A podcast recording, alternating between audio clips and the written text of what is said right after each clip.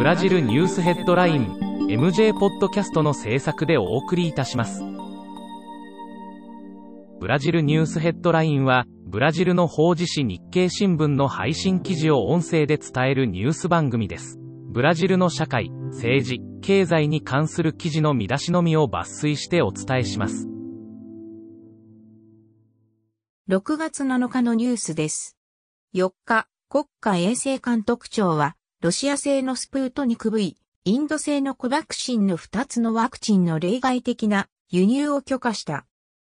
5日、アマゾナス州マナウス市でバス14台と警察車両2台が麻薬密売組織によって焼き討ちされた。破壊行為はその後も続発し、7日の同市はバスも通らず、学校も休みという状態が続いている。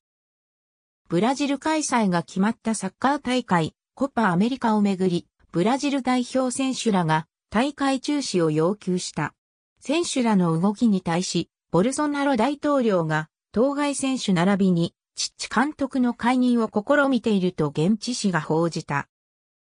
コロナ禍議会調査委員会で話題となっていた、ボルソナロ大統領の施設コロナ諮問会、通称、影の委員会の会議を映したものと応募式ビデオが流出し、物議を醸している。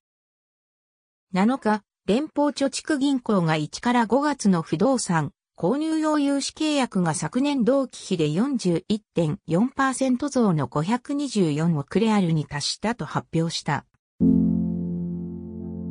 日経新聞サイトでは最新のブラジルニュースを平日毎日配信中。無料のメールマガジン、Twitter、Facebook、Instagram から更新情報をぜひお受け取りください。